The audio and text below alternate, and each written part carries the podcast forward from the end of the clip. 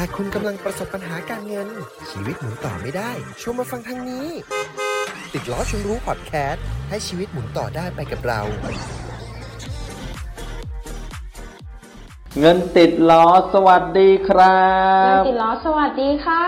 สวัสดีคุณผู้ฟังทุกท่านนะครับ สวัสดีครับน้องเจน สวัสดีค่ะพี่ขวัญเป็นไงบ้างครับช่วงนี้ไปเที่ยวไหนบ้างเปล่าโอ้โหหนูต้องถามพี่นะไม่ใช่พี่มาถามหนูเห็นนะเนี่ยว่าไปเที่ยวมาเอ้ยแล้วรู้ได้ยังไงอะ ก็เห็นใน Facebook ไงคะโอ้โหแสดงว่าเป็นแฟนพันธ์แท้นะครับ เป็นยังไงบ้างคะฝนตกบ้างไหมเออก็ตกนิดหน่อยครับ มันเป็นช่วงปลายฝนต้นหนาวนะครับแบบอืมไปเชียงใหม่รอบนี้ก็รู้สึกดีนะครับ แต่ที่แตกต่างไปจากรอบก่อนๆก็คือ เหมือนมันค่าของชีพสูงขึ้นนะครับ น้ำมันก็แพงอืมข้าวร้านอาหารอะไรเงี้ยก็สูงขึ้นทำให้ต้องเตรียมเงินจำนวนมากๆ ไปเที่ยวในรอบนี้ครับ โอ้โห พอบอกว่าข้าวของแพงขึ้นค่ะ ดูข่าวมาเหมือนกันค่ะ มีหนึ่งอย่างที่เพิ่มขึ้นเหมือนกันค่ะ คือเรื่องของดอกเบี้ยค่ะค่ะขึ้นทั่วโลกเลยตอนนี้ ได้รับผลกระทบเต็มๆทำให้ต้นทุนนะคะในการที่จะทำทางธุรกรรมทางการเงินสูงขึ้นอืมไม่ว่าจะกู้บ้านหรือชำระหนี้ต่างๆเนี่ยก็สูงขึ้นด้วยตามมานะคะ แล้วยิ่งเราเนี่ยถ้ายังมีหนี้อยู่เนี่ยต้องระมัดระวังมากๆเลย ถ้าชำระไม่ตรงไม่ดี ก็ทำให้เป็นหนี้เสียได้นะคะอืมมันตรงกับหัวข้อที่จะมาคุยมาแบ่งปันให้ผู้ฟัง ฟังในวันนี้เลยนะครับ ก็คือเออพอดีพี่ได้ไปอ่านรายงานจากธนาคารในประเทศไทยอะครับเขาบอกว่าหนี้ครัวเรือนไตรมาส2ของปี 65 ปีเนี้ยอืมนะครับเอออยู่ที่ 88.2 ของ GDP เลย 82 ของ GDP เวลามาคุยกับพี่อะไรชอบมีอะไรมาใหม่มาตลอดเลยนะคะ GDP คืออะไรคะเนี่ยเอาแบบง่ายๆเลยนะครับ เอ่อ ก็คือสมมุติเรามีรายได้อยู่ที่ 100 เนี่ยค่ะนะครับ เราจะต้องจ่ายหนี้ถึง 88.2 บาทโอ้โหทำให้เหลือเอาไว้ใช้จ่ายกินอยู่เนี่ยไม่ถึง 12 บาทเองอยู่รอดได้ไหมคะเนี่ย มันก็เลยอาจจะไปทำให้มีผลกระทบต่อชำระหนี้ไม่ไหวเออแน่นอนเลยนะครับเลยก็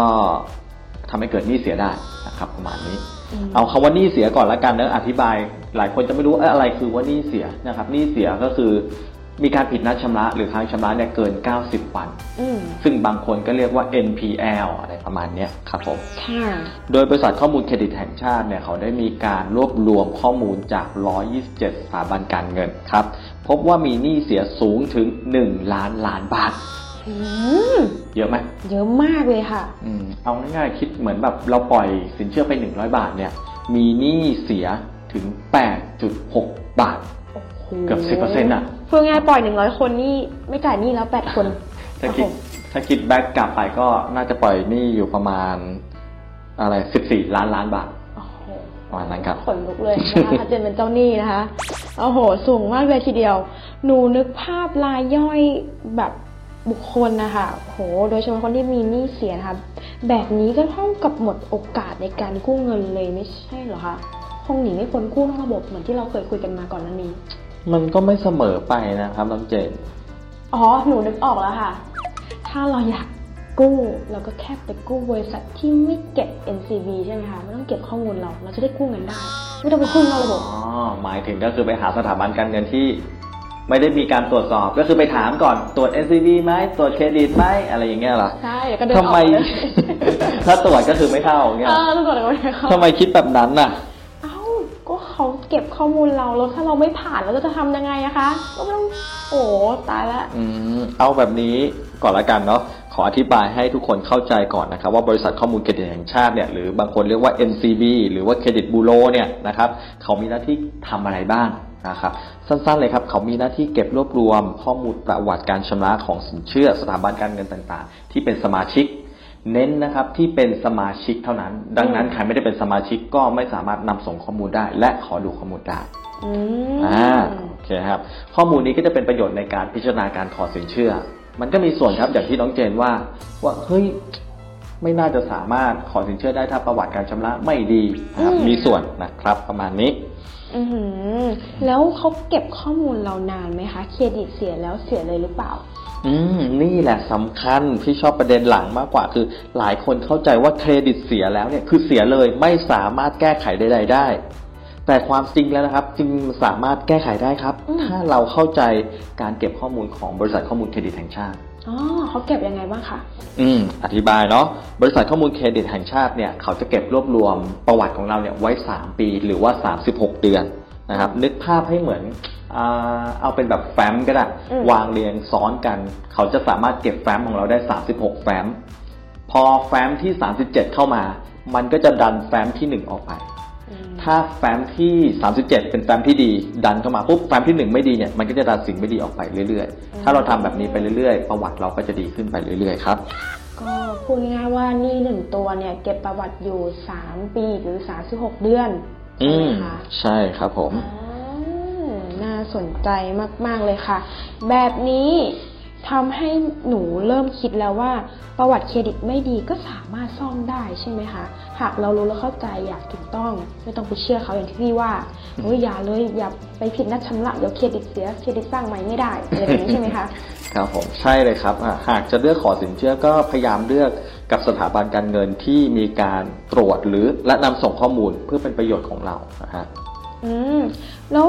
แต่ทำไมบางบริษัทหรือสถาบันการเงินเขาไม่ส่งอะคะอืมจริง ๆ แล้วบริษัทที่เป็นสมาชิกเนี่ยนะครับมันจะต้องมีการนำส่งข้อมูลที่ที่นำส่งข้อมูลเนี่ยมันจะมีต้นทุนที่สูงกว่าเนาะค่ะนะครับแต่เพื่อเป็นการช่วยเหลือลูกค้าครับให้ลูกค้าได้มีโอกาสทางการเงินในอนาคตมากขึ้นเนี่ยนะครับเขาจึงยอมที่จะมีต้นทุนที่สูงเพื่อช่วยเหลือลูกค้าอื้อ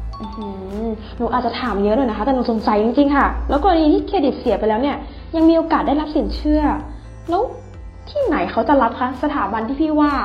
จริง ๆ มันก็มีบางบริษัทนะครับ ที่เปิดโอกาสให้โอกาสลูกค้าเนี่ยสำหรับคนที่เครดิตไม่ดีเนี่ยแล้วก็ให้สินเชื่อไปนะครับ ยกตัวอย่างเช่นเงินติดล้อเนี่ยเขาให้โอกาสให้สินเชื่อเนาะนะครับ โดยเขาเชื่อว่าลูกค้าทุกคนเนี่ยจริงๆแล้วไม่ได้มีเจตนาที่จะผิดนัดชำระหรอก อื แต่เนื่องจากเกิดปัญหาต่างๆนะครับที่กระทบต่อรายได้ โดยเฉพาะคนที่มีรายได้ไม่แน่นอนอ๋อช่วงโควิดแบบนี้ใช่ไหมคะ ใช่ครับอ่าแต่เขาได้รับโอกาสนี้นะครับ และเขามีการชำระที่ตรงประวัติเครดิตของเขาก็จะดีขึ้นนะครับ มันก็จะส่งผลให้พวกเขาเอ่อมีประวัติเครดิตที่ดีขึ้นนะครับ มีโอกาสทางการเงินในอนาคตที่มากขึ้น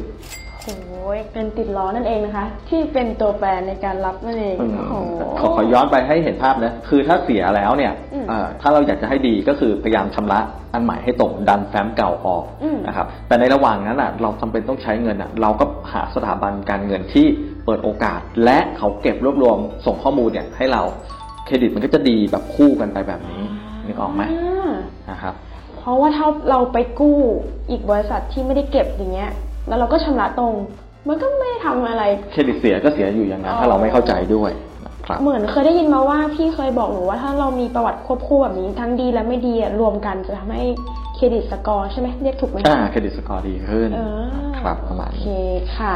โอเค งั้นเจนขอสรุปแบบนี้นะคะ ที่เราคุยกันมาทั้งหมด หากมีโอกาสเลือกใช้สถาบันการเงิน ก็ควรเลือกสถาบันการเงินที่ตรวจ และนำส่งข้อมูลเครดิต แก่บริษัทข้อมูลเครดิตแห่งชาตินะคะ เพื่อต่อยอดให้โอกาสเราเนี่ยดีขึ้นในอนาคต ไม่ว่าจะเป็นเรื่องของวงเงินที่สูงขึ้นที่เรากู้ได้อัตราดอกเบี้ยแบบพิเศษนะคะอืมพูดง่ายๆจ่ายดีใครๆก็อยากให้กู้แหละค่ะเออวงเงินเยอะขึ้นดอกเบี้ยถูกลงนะคะเออ ต้องขอบคุณพี่ขวัญมากๆเลยนะ ที่มาแชร์ข้อมูลดีๆแบบนี้นะคะเพราะว่าหนูเชื่อว่ายังมีอีกหลายคนเนี่ยที่ไม่เข้าใจเรื่องเครดิต แล้วก็กลัวค่ะ กลัวที่ว่าเขาจะเก็บเราอะไรอย่างเงี้ยแล้วที่สำคัญนะคะ นี่เลยเครดิตซ่อมได้นะคะเครดิตเสียซ่อมได้นะอ่าครับก็ในช่วงนี้ใกล้ปีใหม่แล้วเนาะหลายคนก็คงจะวางแผนไปท่องเที่ยวกันนะครับ ก็อยากให้ทุกคนวางแผนการเงินให้ดีๆ ถ้าใครจำเป็นที่จะต้องใช้เงินนะครับก็ วางแผนก่อนเป็นหนี้นะครับ ดูความสามารถในการชำระคืนให้ดี อย่างที่น้องเจนเคยได้แนะนำไป EP เก่าๆเนาะใช่ค่ะ ก็ลองวางแผนแล้วก็ลองเลือกสถาบันที่เหมาะกับเรานะคะโอเคสำหรับ EP นี้